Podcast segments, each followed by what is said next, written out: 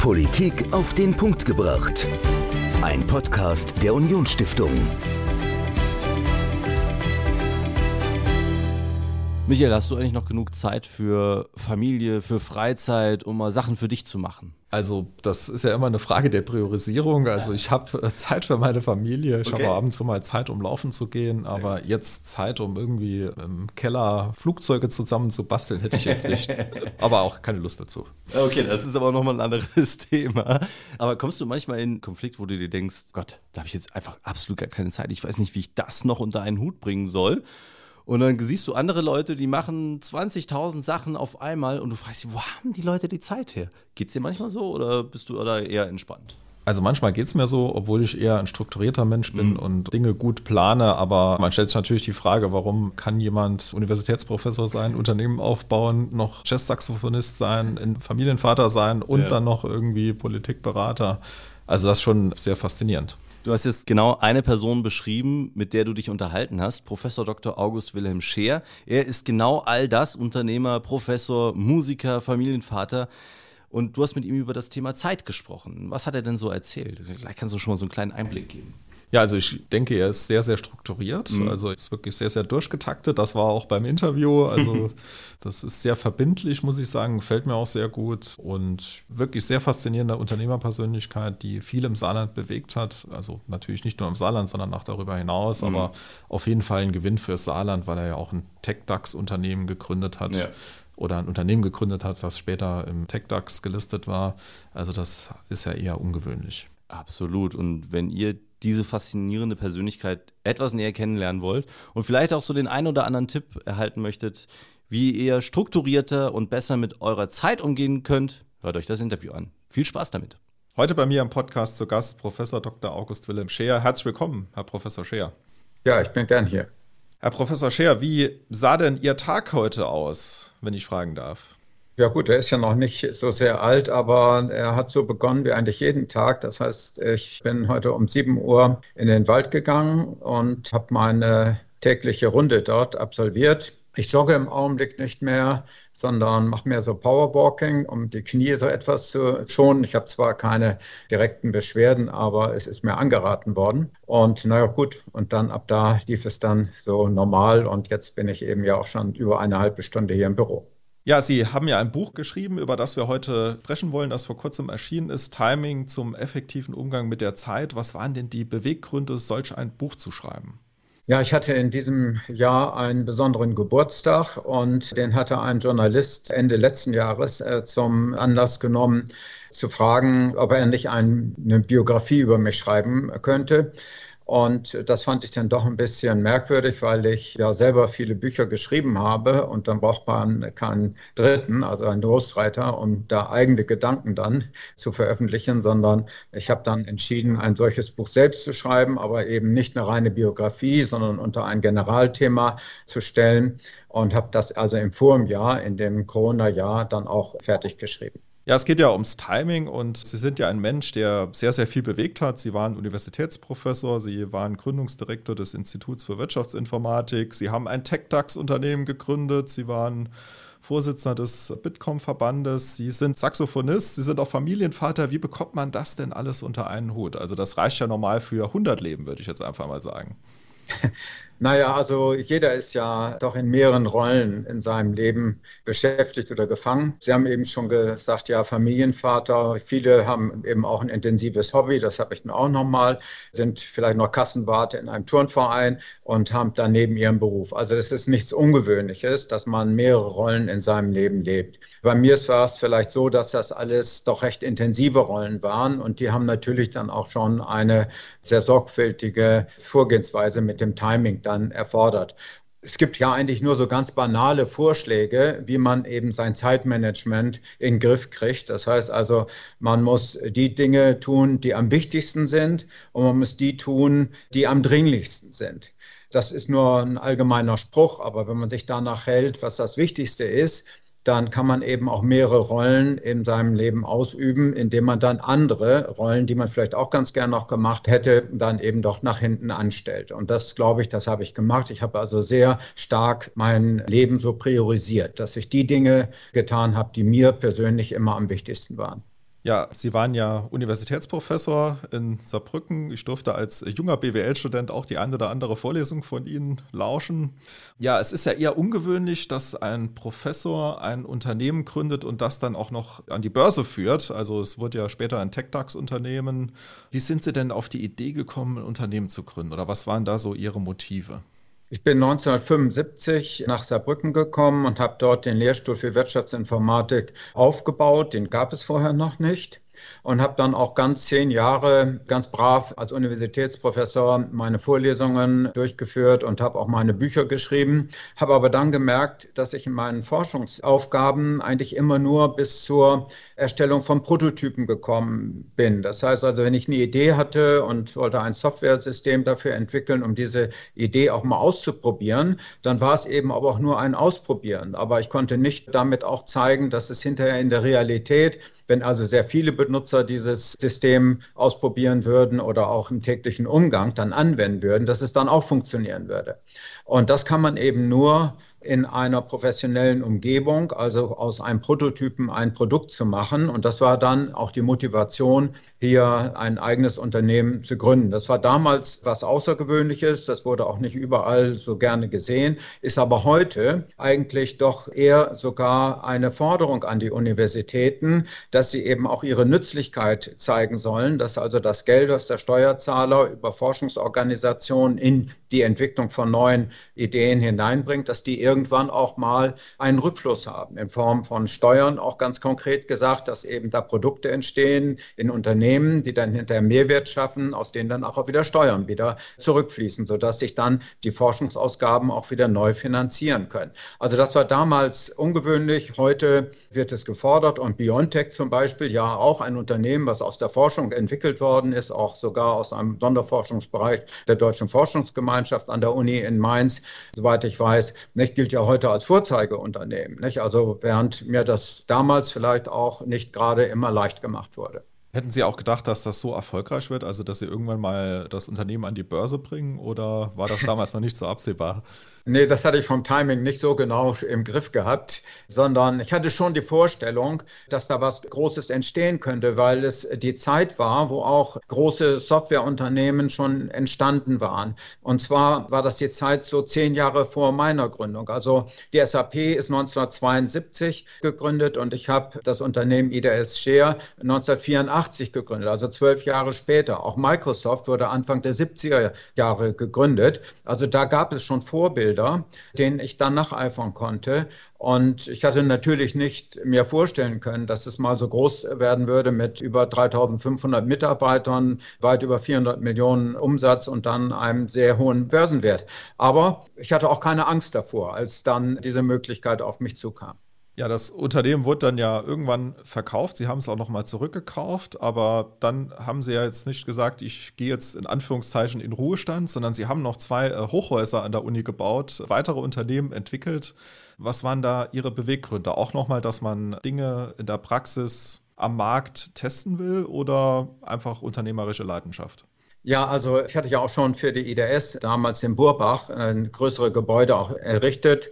Die Softwareunternehmen und Beratungsunternehmen sind ja People-Unternehmen. Das heißt, die wesentliche Ressource sind Menschen und die müssen natürlich auch irgendwo sitzen. Insofern braucht man da auch Gebäude dazu. Nur Gebäude hinzustellen nutzt auch nichts, sondern man muss eben auch dann Ideen haben, um diese Gebäude zu füllen. Und als ich dann beim zweiten Anlauf, ich hatte 2009 eben die IDS ja an die Software AG verkauft. Bei dem zweiten Anlauf danach mit neuen Unternehmen brauchten die natürlich auch irgendwie Büroplätze und da gab es das Angebot hier an der Universität ein Grundstück hier zu bekommen und das für die Gebäude zu nutzen. Und deswegen wollten wir eben auch die Beziehung zur Forschung auch haben und eben auch jungen Menschen, sowohl Studenten hier Arbeitsmöglichkeiten zu geben und auch mit der Praxis in Kontakt zu kommen und hinterher natürlich auch Absolventen, wenn sie wollten, zu uns zu kommen. Insofern war das dann ein idealer Standort für das Unternehmen, das wir dann neu gegründet hatten. Und insofern habe ich dann hier erst einen Tower gebaut und anschließend, als das Wachstum dann immer größer wurde, auch den zweiten. Jetzt sind wir wieder schon an der Kapazitätsgrenze und müssen über, möglicherweise über einen dritten nachdenken. Also es geht weiter voran, das Unternehmen entwickelt sich weiter. Vielleicht können Sie uns verraten, was war denn so Ihr spannendster Moment als Unternehmer? Haben Sie da vielleicht ein Ereignis, das besonders spannend war? Ja, ich kann das nicht an einem einzigen Ereignis festmachen, sondern das ganze Leben als Unternehmer ist meines Erachtens sehr spannend, weil es eben risikoreich ist, aber weil man eben auch neue Welten erobern kann, sei es bei der Internationalisierung oder indem man neue Branchen eben sich erarbeitet, sich da Kenntnisse dann verschafft oder neue große Kunden gewinnen möchte. Man ist also immer in einem sehr starken, sagen wir mal, Eroberungsmodus. Natürlich war eben der Börsengang ein ganz besonders herausstechendes Ereignis, an das ich heute auch immer noch denke. Die Nacht habe ich nicht geschlafen, als es dann am anderen Morgen losging in Frankfurt hier zum ersten Mal den Kurs dann an der großen Tafel zu sehen. Aber sicher auch eine jetzt vielleicht etwas wehmütigende Sache war dann eben hinterher natürlich auch der Verkauf der IDS-Share an die Software AG, aber umso besser dann hinterher auch der Rückkauf von den deutschen Teilen des Unternehmens und die jetzt auch wieder erfolgreich einzugliedern. Ja, in Ihrem Buch habe ich einen Satz gelesen, den fand ich sehr spannend, weil er so ein bisschen konträr ist zu dem, was man vielleicht zurzeit so im Zeitgeist immer liest oder hört. Und zwar, Sie haben gesagt, anlässlich einer Laudatio für Hasso Plattner, Beethoven hat nicht im Team komponiert. Vielleicht können Sie uns das ein bisschen erläutern, was Sie damit meinen. Ja, ich glaube, dass schon auch die Einzelnen sehr wichtig sind, dass wir Menschen haben, die den Ball mal sehr weit nach vorne werfen, die vielleicht auch verlacht werden mit den Ideen, die sie entwickelt haben, die aber dann trotzdem durchhalten und ihre Ideen zum Erfolg verhelfen. Nicht? Wir sehen es im Augenblick ja auch, was ist mit Elon Musk, nicht? der ja eben auch hier neue Türen eröffnet, auch mehrere Dinge parallel macht. Und ich habe diese Laudatio an Hasso Plattner eben auch damit eröffnet, um damit auch zu zeigen, dass er ganz besondere Leistungen hervorgebracht hat. Aber das ist auch nichts Ungewöhnliches. Wenn wir in die deutsche Industriegeschichte zurückgehen, dann haben wir einen Werner von Siemens, das Siemens-Unternehmen hat jetzt den Gründer, sagen wir mal, etwas in den Hintergrund gerückt, aber auch Robert Bosch war ein Mensch, nicht, der das Bosch-Unternehmen gegründet hat. Und Daimler war auch ein Mensch oder Opel. So, wir haben also auch Gründer gehabt im 19. Jahrhundert, die eben für den Wohlstandaufbau von unserem Land hier gesorgt haben. Und das haben wir leider in der Hightech-Welt nicht so hingekriegt. Da sitzen diese Menschen eben mehr in Amerika. Nicht? Wenn wir an Steve Jobs denken, wenn wir an Bill Gates denken oder auch an die neuen Gründer, die ja auch von Google oder sonst wo hier Geschichte geschrieben haben. Und da müssen wir sehen, dass wir wieder auch Anschluss gewinnen. Aber ich wollte mit diesem Satz nicht sagen, dass es nur der Einzelne ist. Der Einzelne, wenn er keine Mitstreiter findet, kann er auch nichts bewirken. Aber er muss eben die Fähigkeiten haben, andere für seine Ideen zu begeistern und dann eben auch ein Teamgefühl zu schaffen, dass dann jeder Einzelne auch daran glaubt, dass die Aufgabe, die er durchführt, auch wirklich sinnvoll ist und dass es Spaß macht, so etwas zu entwickeln, um damit damit die Welt zu verbessern und auch zu erobern. Ja, Sie waren jetzt ja nicht der Unternehmer, nicht nur Universitätsprofessor, sondern Sie haben auch die Politik beraten oder in der Politik hat man sehr gerne auf Ihren Rat gehört. Und ich habe jetzt auch in Ihrem Buch einen Satz gelesen, wo Sie sagen, dass jeder Politiker sollte sich ein Projekt vornehmen, das er in seiner Amtszeit realisiert. Warum finden Sie das so wichtig? Ja, ich glaube, dass das ganz entscheidend ist, weil wir ja im Augenblick auch darüber reden, dass wir in den letzten 10, 15 Jahren ja vielleicht zu stark auf das Daily Business immer geguckt haben, die kurzfristigen Dinge zu erledigen und damit vielleicht die größere Perspektive, wo unser Land hin will, wie wir die Infrastruktur zukunftsgerecht aufrichten, etwas vernachlässigt haben. Es ist viel einfacher, immer die gerade anstehenden Probleme zu lösen, gerade wenn man auch viel beschäftigt ist, als eben auch in die Zukunft zu gucken. Und wenn man mal zurückdenkt, welche Kanzler bleiben einem in Erinnerung und mit welchen Projekten sind sie verbunden, dann war es eben Konrad Adenauer mit der Offensive zu Frankreich, dass wir Freundschaft damit geschlossen haben, Willy Brandt mit der Öffnung zum Osten, ja, Helmut Kohl mit der Wiedervereinigung. Und bei Helmut äh, Schmidt muss man schon ein bisschen nachdenken, welches einzelne Projekt denn mit ihm verbunden werden kann. Das heißt, wir haben Kanzler auch gehabt, Kiesinger, die eigentlich so im Hintergrund verschwunden sind. Und ich glaube, gerade dieses Miteinander verbinden, einmal seinen täglichen Job richtig zu machen, gleichzeitig aber auch in die Zukunft zu blicken und sich auch Zeit abzuknapsen täglich, um eben auch längerfristige Ideen zu entwickeln, ist ganz entscheidend. Und das muss ich als Unternehmer auch. Man kann sich nicht damit zufrieden geben, dass es im Augenblick gut läuft und dass die Zahlen stimmen. Das kann in drei Jahren ganz anders sein. Das heißt also, diese Herausforderung, kurzfristiges Denken mit längerfristigen Denken zu verbinden, ist nicht einfach. Ja, dann lassen Sie uns vielleicht mal ein Experiment machen. Wir stellen uns mal vor, Sie wären jetzt Ministerpräsident des Saarlandes oder vielleicht sogar Bundeskanzler. Welches Projekt würden Sie denn heute angehen? Also ich würde mir vornehmen, dass ich in den wichtigsten Statistiken, das ist die Innovationsstatistik, das ist etwas über die Bildungsstatistik, dass ich mir vornehmen würde, in vier Jahren mindestens drei bis vier Plätze nach vorne zu kommen. Da sind wir nämlich in den letzten Jahren jeweils immer zurückgefallen und da sind wir auf einer dringend erforderlichen Aufholjagd. Und dann muss ich eben die Maßnahmen ergreifen, um diese Ziele zu realisieren. Und das wären konkrete Ziele, die messbar wären und das würde ich also auch den Politikern eigentlich vorschlagen, dass sie sich nach solchen Zielen orientieren, die eben auch messbar sind, um damit eben auch den Erfolg ihrer Arbeit richtig bewerten zu können. Nur in Talkshows aufzutreten und nur eben hier irgendwelche Umfragewerte zum Kriterium zu nehmen, das wäre mir zu wenig. Ja, vielleicht auch noch ein Blick auf den IT-Standort Saarland. Der entwickelt sich ja oder hat sich auch in den letzten Jahren entwickelt. Sie haben ja maßgeblich dazu beigetragen. Es gibt jetzt ja auch neue Akteure wie das CISPA oder das DFKI, die an der Universität angesiedelt sind. Wie ist in Ihrer Einschätzung? Wird das Saarland ein wichtiger oder ein noch wichtigerer IT-Standort in Deutschland werden oder fallen wir da vielleicht so ein bisschen zurück? Also ich würde mir natürlich wünschen, wir kämen hier weiter nach vorne, aber ähm, sowohl DFKI als auch andere Forschungsinstitute leben ja erstmal weitgehend eben von dem Geld des Steuerzahlers. Das muss man erstmal so feststellen, auch die Universität.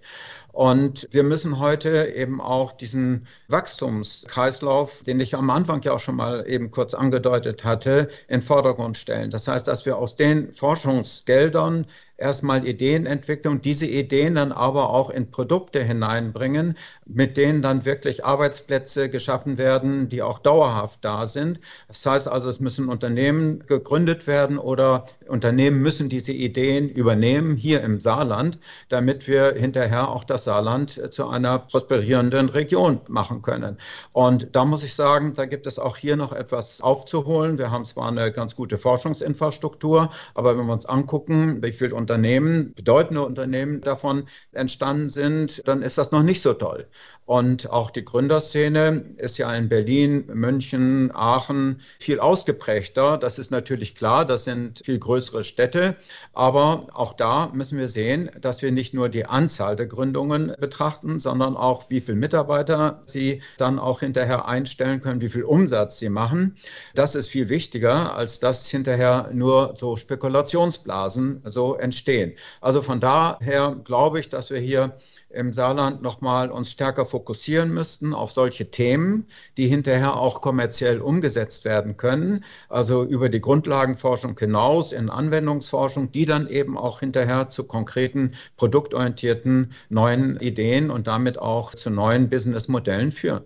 Ja, Sie sind ja ein Mensch mit vielen Facetten, wenn ich das mal so sagen darf. Und es gibt noch eine Facette, die vielleicht den einen oder anderen überrascht. Sie sind noch Musiker und zwar Jazz-Saxophonist. Vielleicht können Sie uns da noch was kurz dazu erzählen. Ja gut, Musik hat natürlich mit dem Timing auch sehr viel zu tun. Musik ist ja Kunst in der Zeit. Ne?